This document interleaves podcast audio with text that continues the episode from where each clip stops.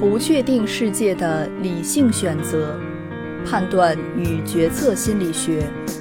美国雷德海斯蒂、罗宾道斯著，人民邮电出版社。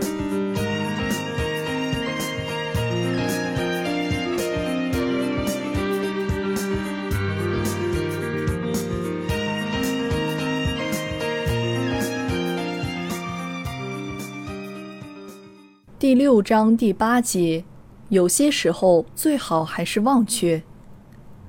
我们的心智的一个主要功能在于创建一个模型，以揭示我们当前处在什么样的情境。当一辆车在我们面前突然改变了行驶路线，我们会更新自己关于交通状况的心理模型，以免被撞。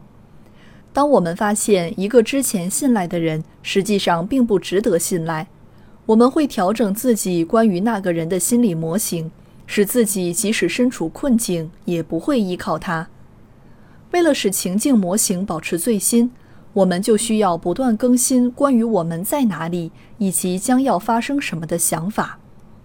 当我们必须为以后做出打算时，这一过程是具有适应性的。